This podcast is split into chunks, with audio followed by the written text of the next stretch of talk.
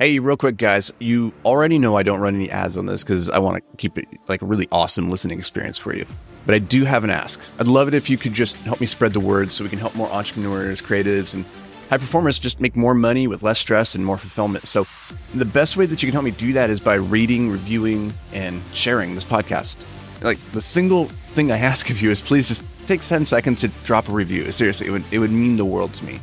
And more importantly, it may just help change somebody's life. So thank you. Let's get to the show. Yo, what's up, everybody? Welcome back to the podcast. Today, I want to talk about something that we all struggle with. It's a battle that is constantly being waged. No matter how focused you are, no matter how disciplined or motivated you are, you are eventually going to butt up against the desire to procrastinate. The desire to put off just a little bit longer that thing that you know you should do so that you can maybe go for a walk or do the dishes and clean up your desk a little bit before you can really zero in and focus on this thing that you have to do. Or maybe you need to go and actually prepare a little bit more so you got to do a little more reading and research before you're ready to do the thing. Whatever. There's so many different ways that procrastination can crop up and one of, one of the things that I found in the people who are the most successful at getting shit done, they're really great at recognizing in the moment that they're procrastinating and then making very subtle shifts to their behavior to get back on track. Because one of the things with procrastination that I found is that the more you procrastinate, the easier it is to continue procrastinating. It's like the flywheel, the momentum, it the, the inertia just kind of builds upon itself. And interestingly, paradoxically, the cure, the fix to procrastination is momentum. If you can get just a little bit of momentum, doesn't have to be a, a, a, ton, doesn't have to be a ton of traction, just taking small steps that kind of compound and build upon themselves, that is the cure to procrastination. So, momentum is what we're seeking. And on the one side, as we start procrastinating, the goal is we have to interrupt that momentum. We have to stop the inertia. We have to stop the rock from rolling down the hill. We have to get underneath that bad boy and start pushing it back up. And once we get that thing rolling, we get it to the top, it's going to start rolling faster and faster and faster. Okay, so what I want to share with you guys is just a six step framework for thinking through procrastination and how you can overcome it. Because I think if you can do that consistently, it's about shortening the time between when you recognize that you are procrastinating and then when you finally get back to the task that needs to be tackled. That's the goal. Shrink those those times because you're never going to eliminate procrastination. It's just your lazy brain is trying to distract you because it doesn't want to do the hard thing, right? But you are committed to greatness, and so you are going to forge ahead because you know on the other side of all things worth having is the hard action required to get there. So, the first thing in overcoming procrastination is that you have to become aware that you're delaying you have to become aware that you have a problem before you can solve that problem. And the, the biggest difficulty is that we all have devices on us at all times of all of the day that are just infinite distraction machines. They are designed to suck you into the void of glitzy pixels and uh, sliding images and cat memes and like these things are intoxicating. And I'm talking about the phone. I'm holding it up if you guys are watching on YouTube. If you're not, then you're probably confused. So it's about recognizing when we are procrastinating, when we are distracted. And one of the techniques that I use for this is um, uh, something that leads into step two, which is to reclaim your intention, right? By becoming aware that we are procrastinating, and we go, oh crap, I'm, I've fallen down this hole. Now I need to reclaim the intention. One of the techniques that I use for recognizing that I am procrastinating is something called the what's my outcome or intention maintenance question. And so what I did in the beginning, this was many, many years ago, I don't do it anymore because I've just kind of ingrained my brain. My I've I've gotten really good at observing when I'm not doing the thing that I should be doing. I'm really good at not getting sucked into that anymore. I'm not necessarily um, great at resisting, but I'm really good at becoming aware that I'm doing it. And the reason for that is uh, at the beginning of my journey of like trying to figure this game out and like turn my ADHD into superpower, I would program random alarms into my phone throughout the day that was accompanied with the question, What's my outcome? And the reason that was so powerful is because the alarms would go off, and I never knew when they were going to go off. I, I, I, might be in the middle of a meeting, I might be walking uh, to lunch, I might be in the middle of a writing session, and they would catch me in all these different situations where those are situations that are ripe for getting distracted or procrastinating. And a lot of times we just go mindlessly through our day without any self-reflection. And so that that alarm and that question, what's my outcome, gave me the opportunity to reflect in real time, what am I doing right now? And is it moving me towards my goal? And if not, then why am I doing it? Right? So it could be if I'm walking to lunch and I'm scrolling on my phone, I could ask myself, what's my outcome right now? Well, I'm just going to get to lunch in this time of scrolling on the phone, I'm going to have consumed a little bit of social media content, but am I going to have done anything of value during this period of time? Have I really reset my focus? Have I enjoyed the, the, the walk itself? Have I been present in the moment? Or did I use the social media that I'm scrolling through with intention? So rather than just consuming other people's content, am I actually going and engaging and trying to build uh, relationship and community? Or am I using this time to ideate about what my next piece of content or my next business idea, whatever? Am I using this time productively? And so that question, what's my outcome with those alarms is a very, very powerful tool. There's a lot of, uh, there's actually a bunch of apps. There weren't these apps back when I did this because this was a decade ago. Um, there are apps now that will, um, that you can program the random alarms into. So go look those up, put them in there, whatever the question is. For me, it's what's my outcome because it gives me that start at the end and work your way back and figure out if I keep doing what I'm doing, where does this end, right? So I find that very, very helpful.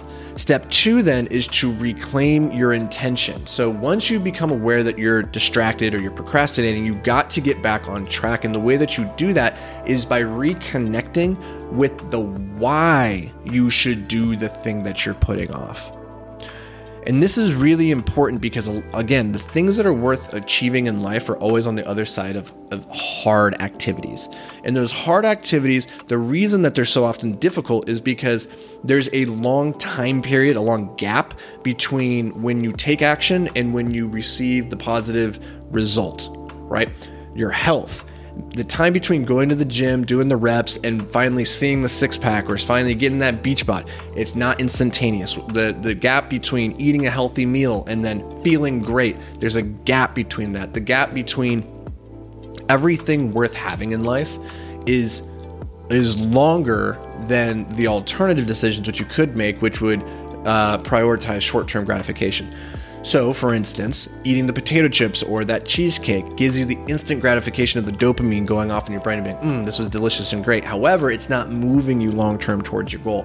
And when you reclaim your intention by saying, like, what is my long term why? Why should I eat healthy? Why should I do the workout? Why should I do this work right now? That when you when you get that really crystal clear in your mind, you remember, yes, this is supposed to be hard. There is a gap between what I'm doing now and what I'm trying to get to. And the only way to get to where I'm trying to go to is not to get off path and prioritize that short term gratification. So, connecting with your deep, deep why. Step three, you have to define the objective. You, you can't win a game if you don't know the rules. So, the next step is that you have to chalk the playing field. You have to create the playbook and say, what are the rules by which I'm going to measure success and failure right now? What would it look like to win the game? And it's surprising to me that very few of us actually take the time to ever do this, much like on, on a week basis, much less a day basis, much less an hour or task by task basis. Like, what does it look like to win at, say, recording this podcast? Right? Get really crystal clear on that. And then once you have that field chalked, I want you to set the tiniest next step goal. This is step four because massive action often leads to massive failure uh, because we just we get overwhelmed, we give up. Instead, like if you just focus on getting the tiniest little bit of traction and try to translate that into forward momentum, then we have the law of motion on our side, which is, uh, as Sir Isaac Newton said, an object at rest tends to stay at rest, an object in motion tends to stay in motion. So our goal is just to get into motion. So when we're procrastinating, we know we should be working on that report, that whatever, the, the, the paper that we should be writing, and it feels so big and insurmountable. You're like 3,000 words. It's gonna be. It's gonna take me hours. No, don't don't set the, the goal to sit down and write the 3,000 words Set the goal that you're just going to sit down and write one sentence.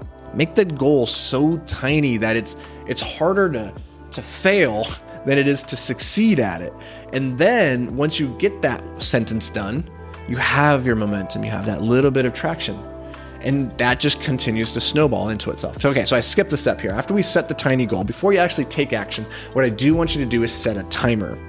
Okay. So if you say, I'm going to write one sentence in the next minute, right? Set your timer. And then when that minute runs up, write that sentence. Or if the tiny goal is time bound and you're saying, okay, I'm just going to, I'm going to write for five minutes, then set the timer for five minutes.